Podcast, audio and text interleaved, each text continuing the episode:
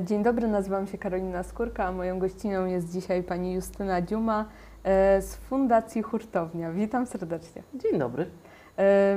To nasi, tutaj mamy podcast, więc nasi słuchacze mogą nie wiedzieć, że hurtownie pisze się tutaj w bardzo specyficzny sposób. Z czego to wynika i gdzie są te błędy w nazwie? Błędy są dwa. Po pierwsze jest hurtownia przez CH, a po drugie przez U z kreską. To może być już mocna wskazówka, w którą stronę idziemy, bo jesteśmy coraz bliżej huro, a nie hurtu. Jesteśmy zdecydowanie bliżej huru, tak jest. To proszę nam opowiedzieć, czym się zajmuje fundacja? Czym ona się nie zajmuje?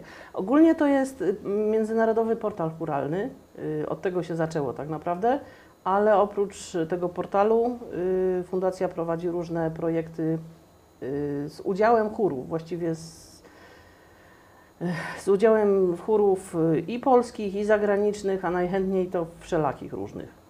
To co możemy znaleźć na tym portalu? Jeśli ktoś z naszych słuchaczy chciałby sobie wejść i zobaczyć, to jakie informacje tam znajdzie? No przede wszystkim to jest ogromna baza chórów. Tam jest ponad 1000 chórów i większość z nich jest aktualna, czyli można się dowiedzieć, gdzie te chóry są, kiedy mają próby, kto jest dyrygentkiem, jaki repertuar śpiewają, no i generalnie jakieś dane kontaktowe. Przy czym przyznać należy, że oczywiście te informacje można również spotkać w innych internetach, ale tam są po prostu wszystkie razem. Są skatalogowane.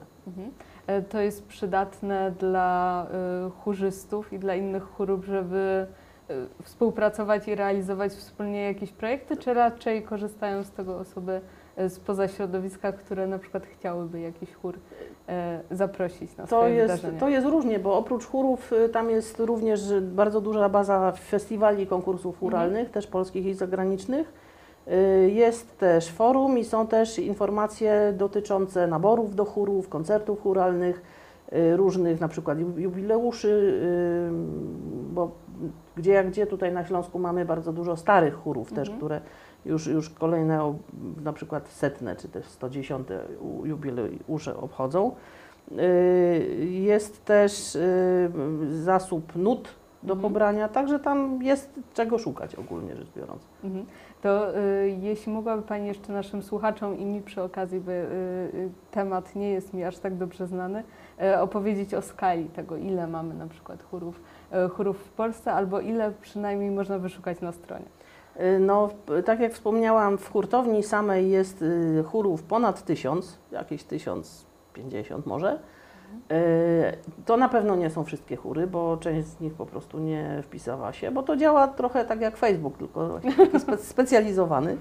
No i oczywiście nie ma aż tylu funkcjonalności, natomiast no jest to, co potrzeba. A jeżeli chodzi o skalę, to w ogóle myśmy robili takie badania ilościowe i wyszło nam, że w Polsce w różnych momentach swojego życia co najmniej około 500 000 osób śpiewało w chórach. To znaczy, ja nie mówię, że w tej chwili śpiewa 500 000, ale że ktoś wcześniej śpiewał albo się gdzieś przewinął przez jakiś chór szkolny, albo przez parafialny, albo przez studencki, albo rzeczywiście śpiewa teraz. No także generalnie struktura tych chórów też jest różna, bo to jeszcze od razu powiem, bo ubiegę na pewno pytanie, no bo tak, chórów dziecięcych jest niewiele w Polsce, chociaż w śpiewającej Polsce jest trochę chórów szkolnych, natomiast jest całkiem dużo chórów miejskich i takich no, prowadzonych przez domy kultury na przykład. Jest dosyć sporo chórów parafialnych. Wszystkie parafie ewangelickie mają swój chór. To ich jest ponad 200 w Polsce i rzeczywiście przy każdej jest chór. No i oczywiście są też chóry studenckie, żeby nie było wątpliwości, a jakby takim już kontynuacją wiekową, no to są chóry uniwersytetów trzeciego wieku, chóry seniorów, których się tworzy też coraz więcej. No, z tego, co pani opowiada, to jest całkiem spora społeczność i rzeczywiście skatalogowanie ich pewnie było wyzwaniem. Czy teraz to jest tak, że te chóry same się zgłaszają, że chcą być dodane do bazy, czy nadal jest to wyszukiwanie nowo powstających? Nie. Właśnie na tym to polega, że hurtownia jako zjawisko jest już na tyle długo w przestrzeni publicznej, że chóry same wiedzą, że należy się tam dopisać. To znaczy, szczerze mówiąc, ja to wyszukiwanie robiłam w jakimś 2003 roku, wtedy, kiedy to powstało, a potem już jakby ten efekt kuli śnieżnej został uzyskany i chóry po prostu same tam chcą być. Czyli skojarzenie z Facebookiem jest dość słuszne, że każdy chce tam być i jest to okazja do tego też, żeby nawiązać jakieś współpracę. Czy może Pani podać jakieś przykłady, jakie współprace narodziły się właśnie dzięki temu portalowi? No, ja mogę powiedzieć, to mogłabym tutaj do jutra opowiadać, albo lepiej. To może Pani ulubione współprace? Moje ulubione współprace? No, moją ulubioną współpracą jest zaprzyjaźniony chór z Kiszyniowa, z Mołdawii, który jak tylko się zarejestrował w hurtowni, przy czym to było dobre kilka lat temu, to natychmiast dostał 2 zaproszenia do Polski, bo akurat ktoś szukał chóru z zagranicy i wiem, że te kontakty żyją do dzisiaj. Zresztą ja też jakby ten chór poznałam i wiele wspólnie projektów zrobiliśmy w różnych miejscach na świecie, bo no, oczywiście to, że robi się projekty polskie, to jest jedno, natomiast ja mam inklinację w kierunku integracji międzynarodowej i to rzeczywiście jakoś całkiem sprawnie działa. Szczególnie w kierunku wschodnim, bo tam ta kultura chóralna jest na bardzo wysokim poziomie. Mhm. Wspomniała Pani, że taka jedna noga fundacji to właśnie portal, ale jest też ta druga, to taka bardziej organizacyjna. Czy możemy coś więcej o tym posłuchać? Projektowa. Mhm. No, na przykład ostatnio zrobiliśmy projekt 2 wirtualne chóry hurtowni. Pierwszy to było jeszcze w pandemii i no wiadomo, że nie można było wtedy robić prób stacjonarnie, więc wpadliśmy na pomysł, żeby po prostu rozdystrybuować wśród ludzi, którzy byliby zainteresowani, nuty. Nasza współpracowniczka, wolontariuszka właściwie zrobiła aranżację, bardzo ładną kolendy Anioł Pasterzom mówił i proszę sobie wyobrazić, ja może zadam pytanie, jak Pani myśli, ile osób się zgłosiło do tego nagrania? No, ja jestem przygotowana na dużą liczbę, ponad 100? 160. Okay. Także to było naprawdę świetna rzecz, to było w 2020 roku. No i taką kolendę wykonaliśmy wspólnie właściwie od nagrania, bo to trzeba było osobno audio, osobno wideo, potem jeszcze to zmontować. Zajęło to troszeczkę ponad miesiąc, ale bardzo wszyscy byli zadowoleni. A potem jeszcze kontynuowaliśmy tę formę i w zeszłym roku z okazji bitwy pod Grunwaldem w ten sam sposób zrobiliśmy Bogurodzice. I rozumiem, że nasi słuchacze mogą sobie znaleźć te utwory w internecie. Na YouTubie, tak jest. I trzeba wpisać wirtualny chór hurtowni i wtedy już są te 2 utwory. Czyli po naszym wywiadzie będzie jeszcze taka chwila dla muzyki, no bo wypadałoby, że skoro my tyle sobie porozmawiamy dzisiaj o chórach, to żeby też tych chórów potem posłuchać, jak wygląda finalny efekt. W tych podcastach rozmawiamy o takiej przestrzeni dla młodych ludzi, w jaki sposób oni mogą się zaangażować. No i nasi goście są z bardzo różnych branż, różnych dziedzin. Są tutaj przedstawiciele fundacji, którzy zajmują się pomocą humanitarną na granicy, ale też taką aktywizacją lokalną. Gdzie Pani w swojej fundacji widzi przestrzeń dla młodych ludzi? Czy w ogóle jest dużo młodych chórzystów? Jest dosyć dużo młodych chórzystów. No ja mam największy kontakt z chórzystami z chórów studenckich, no to jeszcze jest młodzież, jakby nie było. Oni są generalnie bardzo aktywni i w ogóle kreatywność chórzystów jest niewyobrażalna absolutnie. Więc ludzie, którzy śpiewają w chórach, naprawdę to jest to jest właściwie styl życia tak naprawdę i oni wnoszą coś niebywałego w tą przestrzeń publiczną właśnie na bazie narzędzi, które daje śpiewanie w chórze. Jest dosyć, może niespecjalnie dużo, ale zdarzają się też chóry młodzieżowe, jak na przykład fantastyczny chór Rezonans Contutti z Zabrza. No, z nimi akurat mam dosyć bliski kontakt, bo po prostu blisko mieszkamy i oni też angażują się w różne projekty, oprócz tego, że regularnie śpiewają w swoich chórach, to biorą udział w projektach organizowanych przez nas. Ostatnio jednym z takich projektów była seria koncertów, które też po prostu rzuciliśmy w eter, to się nazywało Muzyka wsparcia osób w depresji. Mhm. I nie pamiętam już, ponad 50 chórów też z całej Polski po prostu wykonało koncerty, albo zorganizowało próby otwarte, albo rozśpiewania dla ludzi po prostu takich z ulicy, mhm. którzy nigdy nie byli wcześniej na próbie chóru i w ten sposób, żeby ich zachęcić. I między innymi właśnie Rezonans nagrał jeden z utworów swoich, wpuścili go do internetu, ale ogólnie bardzo to była taka akcja, że wiemy, że w Kielcach na przykład bardzo fajnie na Uniwersytecie Jana Kochanowskiego dosyć sporo ludzi przyszło na tą akcję. I to właśnie to była zarówno i młodzież, częściowo dzieci i też osoby starsze. Także no, trudno powiedzieć, że akurat stricte młodzież, ale też się młodzież dosyć przewija przez te struktury. Mhm. Z tego, co Pani wspomniała, chór może też zabierać stanowisko w takich sprawach społecznych, tak? I angażować się w takie ważne społeczne tematy, jak na przykład walka z depresją, czy w ogóle zdrowie psychiczne. Czy są jeszcze jakieś tego typu przykłady, czy to był taki wyjątkowy projekt? Niestety bardzo dobrym przykładem jest to, co się dzieje obecnie, czyli wojna na Ukrainie.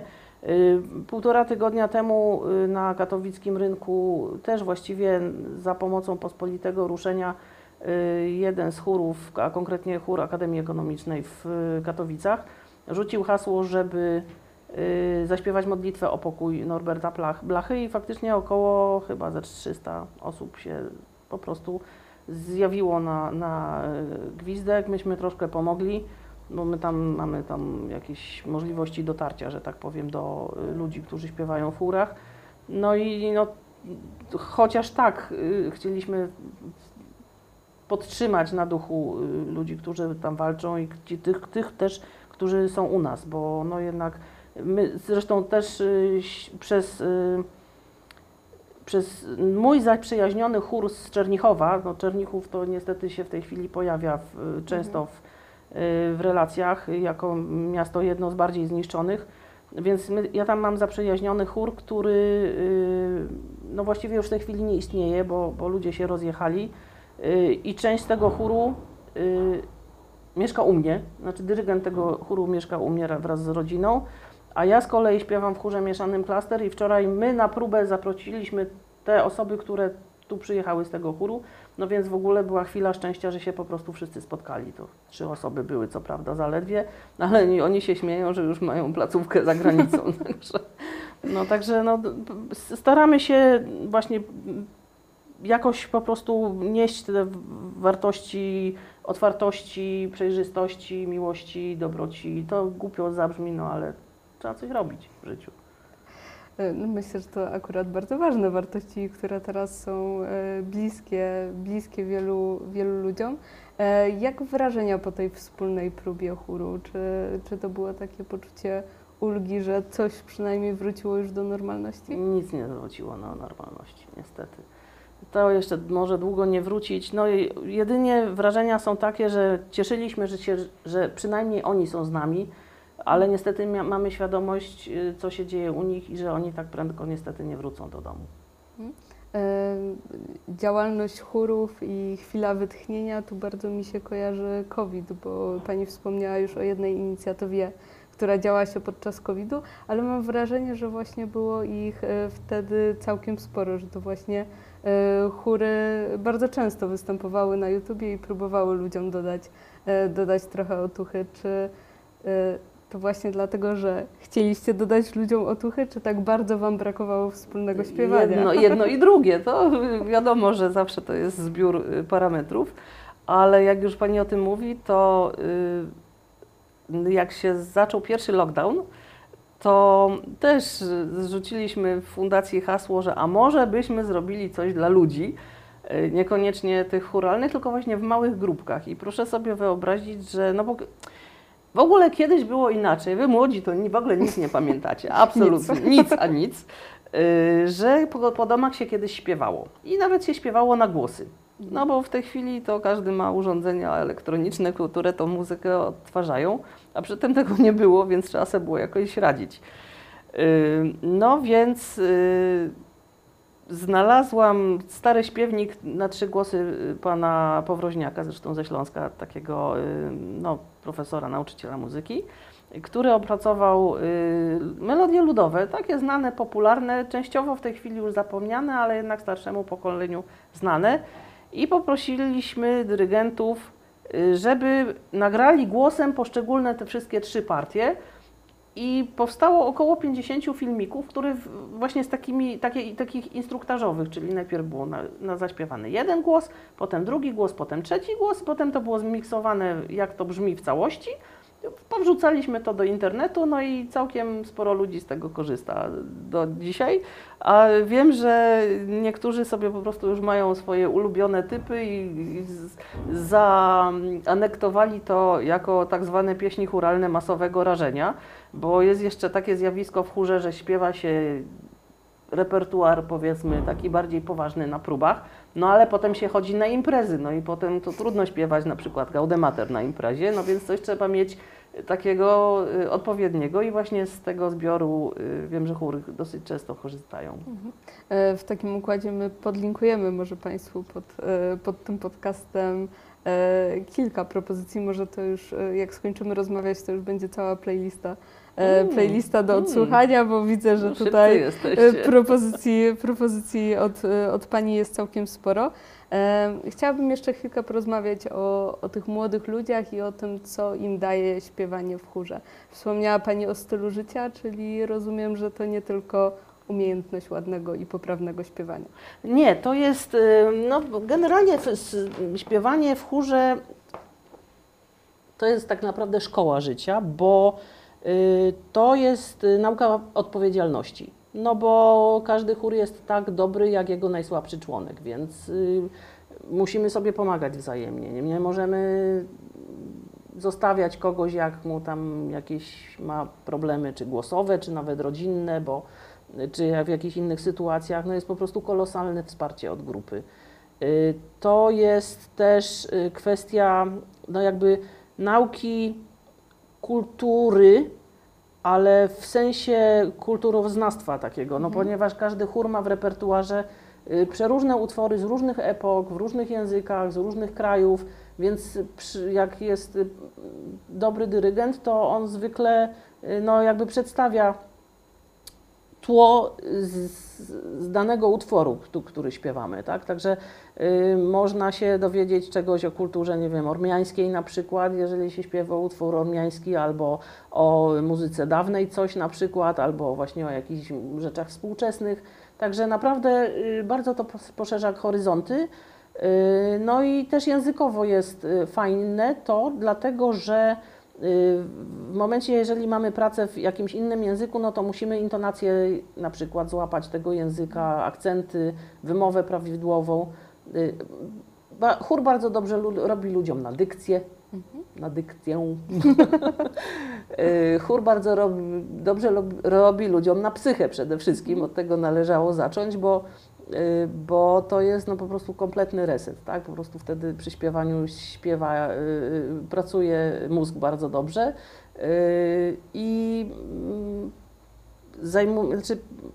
obszary aktywności mózgu wtedy są zupełnie inne niż te, które mamy normalnie, tak? To jest, ponieważ my w tym momencie muzykę tworzymy, mimo tego, że odtwarzamy partię, to i tak śpiewając uruchamiamy pokłady kreatywności mimo wszystko. No i jeszcze oczywiście fizjologicznie jest to bardzo dobre, dlatego że przy śpiewaniu mamy oddech, tak? Powinniśmy przyjąć prawidłową postawę, fizjologicznie stanąć, oddychać, a wiadomo jak oddychać, to i wentylacja lepsza, i ciśnienie się wyrównuje, a ponieważ jeszcze jedna rzecz jest taka, że jeżeli śpiewamy wszyscy, to nawet powinniśmy oddychać w jednym momencie, oczywiście grupami, tak? Bo jeżeli jest jakieś polifoniczne utwory, no to każdy oddycha gdzie indziej. I to prowadzi jakby do takiej synchronizacji emocjonalnej całej grupy. Także naprawdę nie sposób wymienić wszystkich korzyści, które płyną ze śpiewania grupowego. Ja sobie jeszcze tak pomyślałam podczas Pani wypowiedzi o takiej lekcji dyscypliny, zorganizowania i chyba dużej odpowiedzialności. Czy to rzeczywiście tak jest, czy tak mi się wydaje? Nie wydaje się Pani. Znaczy, oczywiście to wszystko zależy, tak? Bo są takie dni w tygodniu, że nic nikomu się nie chce na przykład, ale jeżeli jest mobilizacja, bo na przykład chór ma jakiś koncert albo jedzie na konkurs na przykład, no to nikt sobie nie odpuści i ludzie nawet jak są chorzy, to robią wszystko, żeby nie być chorzy albo żeby się szybciej wykurować, żeby, no bo wiedzą, że każdy z nas jest w tym zespole ważny, potrzebny i to nie jest kwestia tego, że tych dwóch to tam możemy sobie podarować. Nie, po prostu jesteśmy jednością jako zespół i w zależności od składu jakieś tam mamy konfigurację i wszyscy sobie zdają sprawę po prostu, że wszyscy są potrzebni. Mhm. Więc to jakby działa w dwie strony. Z jednej strony jest taka inkluzywność, że nie pozwalamy ludziom wypaść jakby z tej grupy na skutek jakichś nieciekawych, nie wiem, komentarzy czy traktowania, a z drugiej strony ludzie sami wiedzą, że coś od nich zależy. I to jest super, bo jeszcze właśnie to jest tak, że niedawno zresztą była taka konferencja Mam głos, że to, że człowiek śpiewa w chórze, to on potem też inaczej mówi i też nie boi się mówić indywidualnie w życiu po prostu. Czyli po prostu to, że on śpiewa w grupie, ośmiela go życiowo na tyle, że potem potrafi sobie lepiej radzić na przykład przy wystąpieniach publicznych, czy w ogóle przy jakiejś aktywności obywatelskiej, tak? Bo jest bardzo dużo ludzi, którzy są zablokowani i się wstydzą i nie wiedzą, że w ogóle coś od nich zależy, a tutaj, ponieważ jesteśmy jednością w zespole, to wiemy, że każdy z nas ma jakiś wpływ na coś i w tym momencie jak taka jedna osoba się oddzieli i pójdzie gdzieś i coś powie, to ona wie, że na coś ma wpływ, więc tak jakby ja wiem, że tutaj to jest, te podcasty są serii akcja partycypacja, więc w tym kierunku żegluję, żeby unaocznić, że właśnie przygotowanie w śpiewie grupowym jest bardzo dobrze robi na późniejsze indywidualne wystąpienia czy indywidualne akcje każdego ze członków zespołu osobno. Bardzo Pani dziękuję za tą rozmowę. Ja się dowiedziałam strasznie dużo i szczerze mówiąc nigdy bym nie doszła do takich wniosków, że śpiewanie może aż tyle dać i mieć tyle pozytywnych konsekwencji. No i też, że może dać tyle pewności siebie, która potem pozwala nam robić różne fajne i ważne rzeczy, więc bardzo Pani dziękuję za rozmowę, przemiło mi się z Panią rozmawiało. Moją gościnią dzisiaj była Justyna Dziuma z Hurtowni, z Fundacji. Dziękuję. Dziękuję bardzo. Źródło finansowania. Projekt finansowany przez Islandię, Liechtenstein i Norwegię z funduszy EOG w ramach programu Aktywni Obywatele Fundusz Regionalny.